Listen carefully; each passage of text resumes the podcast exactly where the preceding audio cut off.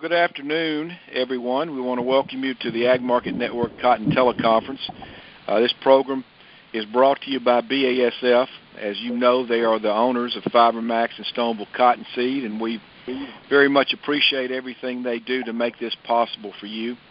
Uh, today, we are being led uh, by Dr. John Robinson, and he'll be joined by Gerald Nieper. We've got uh, OA is not. I don't think will be joining us today. He's got something he's having to do, and Kip is out of pocket, so they'll. We've got a smaller group than usual. But John, thanks for joining us uh, as our leader and giving us your thoughts on this report. All right, and and it would be well, it's this report, but it's multiple reports. We have double duty because this is the all important May WASDE. So we've got old crop updated balance sheets and new crop numbers to look at with uh, uh, potentially a lot of compare and contrasting that can be done. So I'm going to begin with the old crop world numbers and how they changed relative to last month's April WASDE. And the main adjustments, you know, as, as late as it is, or as late as it's getting in the marketing year, you know, we wouldn't expect to see a whole lot of large adjustments, and we didn't. The main ones were in a handful of countries. Um, beginning with the biggest change was in Central Asia compared to April. USDA has them up a half a million bales in production and fewer exports, which bumps their ending stocks to almost 900,000 bales higher. I didn't find the usual commentary that's there to explain those sorts of things, so I'll leave it up to Gerald to explain that one. But um, then the second the second biggest change was in, was in the U.S. and I'll talk about that a little bit more in a minute. But uh, U.S. ending stocks old crop were 600,000 bales fewer for various reasons. And then there were some changes in Australia with 200,000 bales fewer because of an increase in their exports, and Brazil was sort of the opposite. 250,000 bales more because of reduction in their exports. And finally, China was um, China saw a little higher production, but a little even more higher, fewer imports. So they saw a 250,000 bale cut to their ending stocks, and that would that would explain most of the adjustments that I noticed in the old crop world numbers. So let's focus a little bit on the old crop U.S. situation because we've been talking about that for a good while now and had developed some expectations about uh, what what might happen with the the 22 crop numbers. Um, and so the first thing that I noticed there was a there was an adjustment in harvested acres, um, 130,000 fewer harvested acres, which in turn raised the abandonment number from 45 point something percent to 46.9. So I'm I'm assuming the, that's a record, a new record high of national average abandonment. They also raised the average yield in there slightly, but uh, the net effect on the crop was cutting it a little over 200,000 bales, which was expected because we've been waiting for a while to square uh, USDA's guesstimate of crop production, which had been at 14.68 for three or four months, to square it with bales classed and bales ginned, which would which both implied about 200,000 fewer. And so they did that reconciliation here. They cut U.S. old crop production 210,000 bales, which is a bullish thing, but it was highly expected, so uh, um, it was probably already already baked in. Um, also, something that was sort of being watched for happened. U.S. exports were raised. Uh, old crop exports were raised 400,000 bales, and I would say that was done to you know I was expecting it to account for the historically high percentage we had of total commitments to USDA's export target. It was total commitments was like 108 percent of um, of the export forecast. So having raised the export forecast, it's now only, if I did calculate it right, it's only 105% of it. So maybe they'll raise it again, or maybe we'll have cancellations, or one way or the other. That those two will eventually square. But they took a step in the right direction. Anyway, all these adjustments, cutting the crop size, raising exports, tightened up the old the old crop carryout, uh, dropped 600,000 bales from 4.1 million to 3.5 and the futures market last time I looked appeared to like that as it as I would think it would. All right, so now that's that's the end of the old crop adjustments compared to the April WASDE. Now we've got new crop numbers, uh, the, the first estimates of them in a WASDE format, but we can compare them to what USDA was thinking at their outlook forum a few months ago. I guess it was February.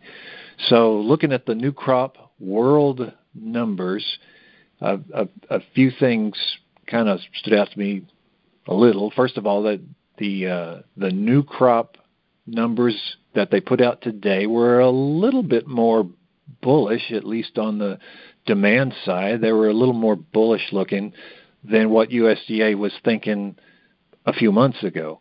Uh, they were more bullish in that they they forecasted almost 700,000 bales.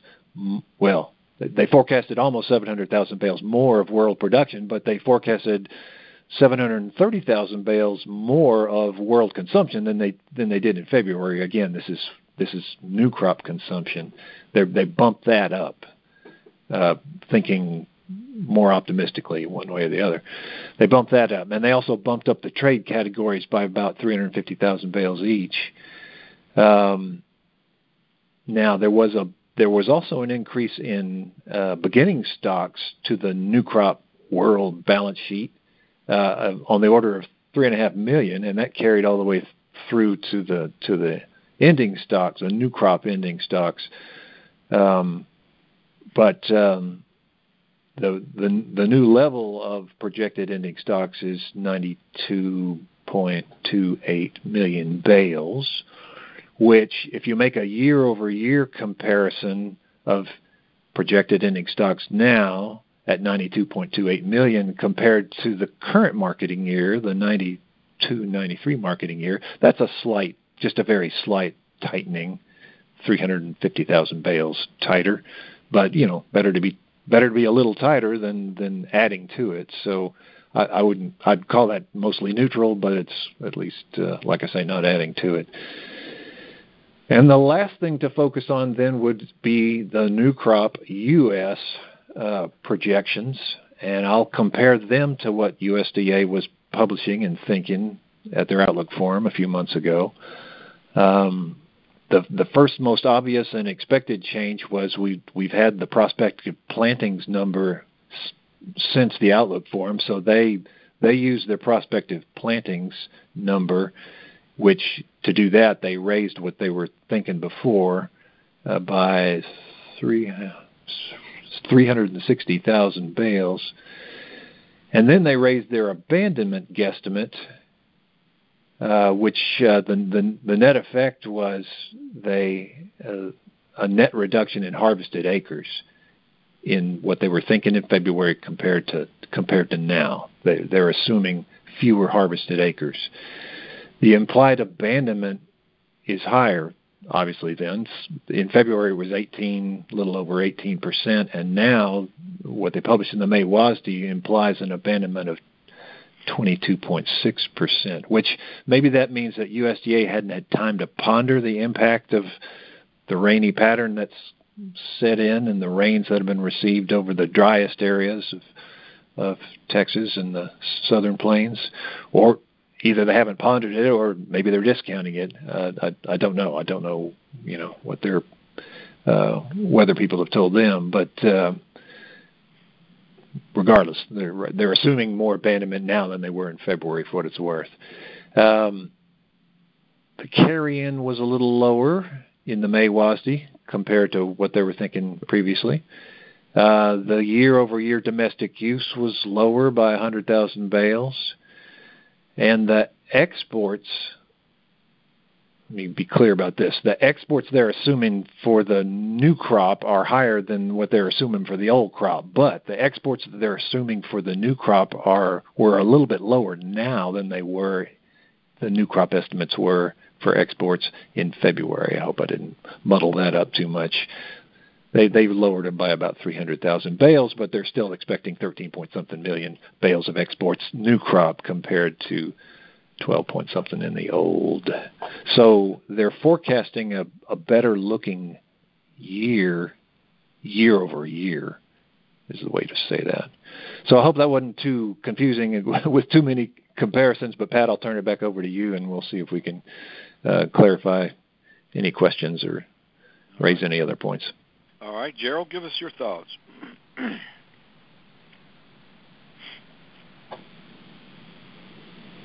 Gerald? We can't afford to lose commentators. uh, Gerald, are you with us? Okay. Uh, well. Hey, sorry. Okay, um, I was just asking. It, it was on. It, I was off the screen. I was off the uh, the phone. And somebody started calling me, and I was trying to get back to the phone to unmute myself. I couldn't do that. But uh, uh, John, my first, qu- I just got a quick question. I didn't see an, an, a new acreage estimate for for 23.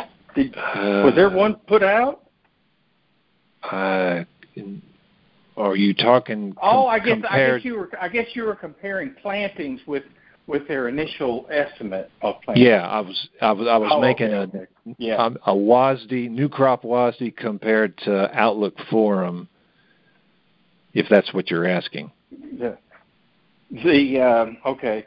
You know, I think uh, they went. They had 10.9, 10.9 million planted in the Outlook Forum, and 11.3. Right, right, right. Whatever okay. it was. The um, no, a lot of numbers, a lot of changes. I guess bottom line is, you know, I don't. It doesn't look like 23 is going to be a lot different than 22. I mean, ending stocks are yeah. virtually the same. You know, yeah. um, I, I think you could have questions about this year's production, world production. I think the uh, the Indian crop needs to come down. I mean, even India's lowered their crop estimate. You know, a million bales plus below USDA right now. Uh, and that that came out yesterday, and and uh, there's an article out uh, this week uh, on the sourcing journal.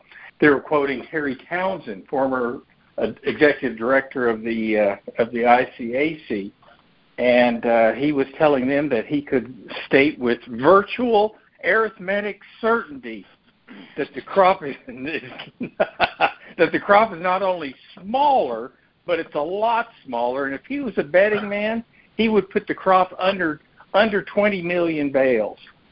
Um, and of course, USDA is at 24.5. Uh, so you know, some other estimates out there are smaller, probably anything ranging from 21 to 23 million. So I think USDA's got some room to come down on the Indian crop. Uh, there's a I guess a widespread belief out there that growers are just hanging on to their cotton all year long, waiting for higher prices, and maybe that's true.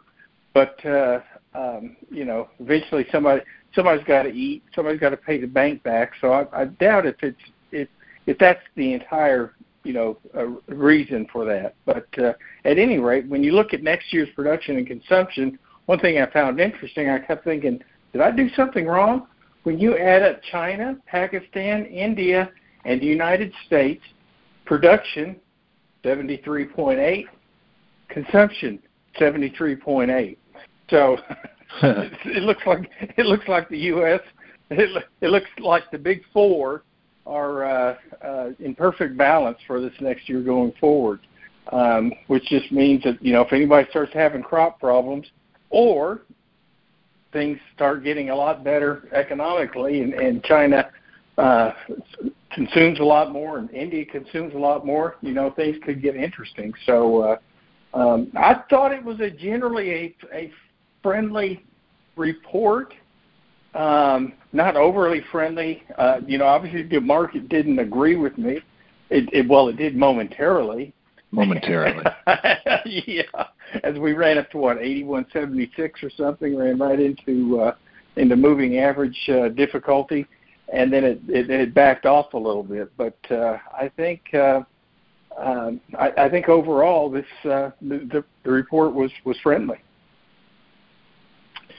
Yeah, you're you're you're right. The market did for about ten or fifteen minutes seem to like it and then it's and then it started coming back off. Although I'm looking at a settlement, July settled up 91 at 80.93 with a high of 81.76, and December settled up 55 at 80.15. It had gotten up to 81.32. So it had it had fallen back off about 100 points, 100 uh, and 120 points in July. So that's that's kind of that. I mean, I I don't know if anybody wants to touch this or anybody's got any thoughts on it, but I mean, we try we we seem to be so sensitive in all these markets uh, to macroeconomic influences and the latest report that comes out, economic report that comes out.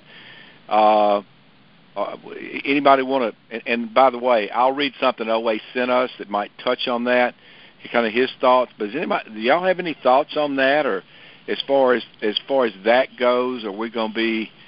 Uh, are we in a recession? Are we going into a recession? What, what do you think we the market could could have in store for it in the future?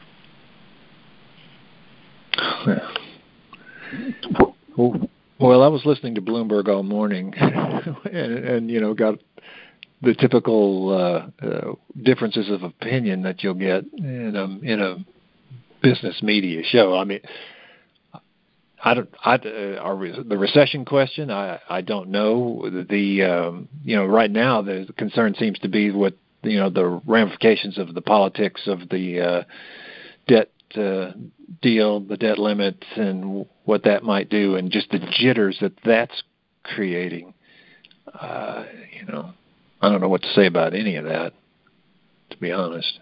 It gets it gets attributed to to the market movements, to the ag market movements. It's every, every day. I you know I see references to well, traders are worried about X, Y, and Z, and it's you know the possibility of recession or the jitters about the the debt ceiling, et cetera, et cetera.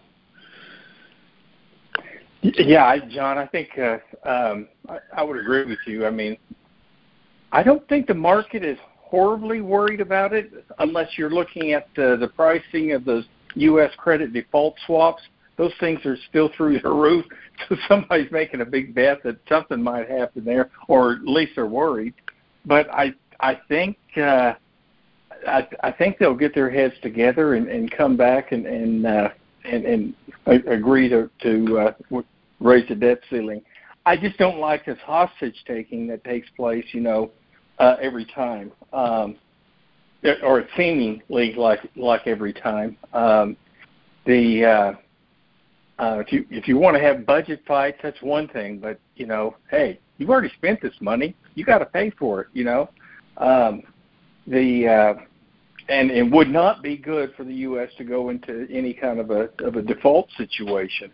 Um, we still haven't regained our AAA rating after the financial crisis of 2008, and this isn't going to help things in any at all. But uh, having said all that, I mean the the unemployment rate is, is so strong right now. I don't know how you can have 3.4 percent unemployment and be in a recession. So, I mean that's just unbelievable. Now, unemployment is starting to cool off a little bit. I mean, there was a slight uptick in, in uh, you know, jobless claims, but uh, um, you know, I you you are going to have to slow something down to to, to get uh, inflation down. And you know what? Uh, I don't know that it. There's been quite a few articles out about how companies they just started using that pandemic as a as an excuse to start raising prices on everything to try to get to get their to increase their gross margins on stuff. So you know, and maybe at some point, you know, if the Fed raises interest rates enough, you know, somebody will say, well, geez, I, I've raised my prices and and uh, um, and now I'm selling less and less and less. I guess I'm gonna have to start reducing my prices. Um, I, I just don't have a good answer for it when when companies are raising prices when they don't need to. They're just they're just using you know some the inflation as a as an excuse to just raise prices willy nilly. Um, and one other thing. Uh, one of sorry, one other thing that's maybe just different than before. You know, you, we're, we're trained to think. I'm trained to think. You know, recession, declining cotton consumption. You know, and declining retail sales. Uh, but I've I've read a few articles focusing on the issue of well, it's it, consumer behavior. Maybe we're saving more. Was, that was the point of the articles. We're saving more out of caution. We being households, uh, which which may be a bit of a change. Um, it's kind of divorcing us from the normal relationship of economic growth and, and cotton consumption. Well, people, if if they're just kind of in a cautionary saving pattern, and that's a new a new and different kind of pattern, you know, we had we have to account for that in our projections of the of the impact of how the economy is doing on on cotton consumption, particularly. John, you know, uh, I'm not sure who's all saving because you look at credit card debt it's at a record. But Is I guess it? if Okay. everybody's yeah, but if, I guess if everybody's working, they can afford to pay that credit card debt off. Um, and and maybe that's the thing. Maybe when maybe if banks start having to take a bigger whack, you know, set aside a larger and larger percentage of their uh, loan reserves, you know, against you know potential credit card uh, defaults, then then maybe that's the signal that we're in a recession. But I don't know that we're there just yet. And uh, of course, the regional bank the regional bank problem continues to be a, a, a you know an issue. And uh, but I think it's just uh, I think OA mentioned a little note in his uh, commentary that that seems to be limited to the to the Western banks. That the Federal Reserve of San, uh, San Francisco is the uh, uh, probably the weakest in terms of you know regulatory oversight of, of the smaller banks. Um, and so that's really a, a regional bank problem that's limited here to to the far west. Um, so I would say no, that we're not in a recession. Could we go into a mild one? I, I guess we could, um, but uh, you know, I, I just we just we need to slow something down so that uh, you know consumer prices uh, give give somebody a break. That's for darn sure. Well, you, you mentioned something OA said, and and I, let let me just kind of go over what he sent this his opinion, um, and part of it he'll get into his price thoughts on price. So then we'll we'll move on into to you guys and what your thoughts are. Here's what OA says: says uh, please express my thoughts that I am more optimistic prices. While we remain in remain in a supply-driven market, I like the July up to 83 cents now with a a wild quickie run possibly to 87 to 88. New crop uh, maybe up toward 85 to 86 as we wait for the West Texas moisture. I do not see demand improving, so sales will have to be uh, low 80s to 85. Uh, general economic conditions remain very poor, with inflation of 5% staying around for several, several months. And then he talks about the immigration problem, uh, keeping inflation at the current 5%, and probably seeing one or two more Fed rate hikes. So that's just OA's thoughts. I thought I would pass that on. Uh, you, what are you? What are your? We'll start with you, John. What are your guys? What are your thoughts on prices and what we might expect? Well, you know, I'll start off by saying this: it it doesn't take much. It wouldn't take much to get futures market to the mid to upper eight. I mean, it's not very far. If if something was to unfold, every every forecast I've heard, or a few I've made, uh, where my upper end was 88, which is probably what I said last time we had a discussion of it. It's not really going out that far on a limb to to think, you know, a, a couple limit up days, a couple of, you know, some bad developments with the production this year, you know, bullish and bearish things could happen that could push this thing up. I would think pretty easily. So I, I'm going to say, yeah, new crop, um, 85 down to down to 79 and did I say new crop? I meant old crop. And the new crop could, you know, if I could, I could dream of a few things that would, uh, for a while, shove us up to to the upper 80s to 88 or so, you know, hypothetically. So, was there was that a forecast? Anyway, 79 to to 88 would be my range for new crop, and and and old crop would be would be narrower still, probably not that much above 85 or 86. Okay, Gerald, what are your thoughts? Well, I, I guess you know the the bottom end of the, the market on new crop would uh, depend on you know how good the weather turns in, in West Texas, um, and you know everybody gets you know rains in West Texas, and it, it always costs us a few points in the market. But uh, the um, I, for, for now, I think John's right. I think 78, 79 cents on the low end for both July and the December contract, and you know 85 to 87 cents on on the upper end. Um, even though it's rain, even though you might get rain in West Texas, and, and John, you may have an opinion on this. Guys in the coastal bend now are getting too much rain, um, and I don't know how that's going to impact the crop down there, but uh, um, it can have this. Just ask Pakistan last year what happened to them when they got too much rain. But of course, that was a flooding issue. John, are you hearing thing anything uh, you know real negative so far? In, I in I haven't, but I, I I haven't, but in the just in the last three or four days, it's rained like hell from Houston down, just heavy, just this this unusually wet, moist, uh, tr- moisture fl- floating in and floating over. So that yeah, they they could be in need of you know drying out and start building heat units. Uh, they could they could be losing stuff to damping off. And there were there were things just emerging. The last drive I took down there was three weeks ago, and there, there was cotton just just emerging. I mean everything looked good and green, and feed grains were lush. Um, but yeah, they, they can you can have too much of it for sure.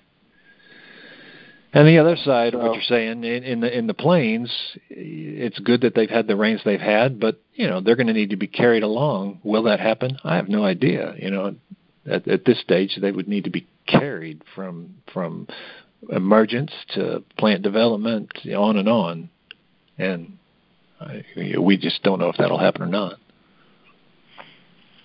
All right. Any any final thoughts? All right. Well, uh, let's uh, wrap it up. We want to thank our listeners to, for joining us today. Special thanks to BASF for making our program sponsor, uh, our program possible as our sponsor, and also thanks specifically John for leading us and Gerald. Uh, and that concludes this edition of the Ag Market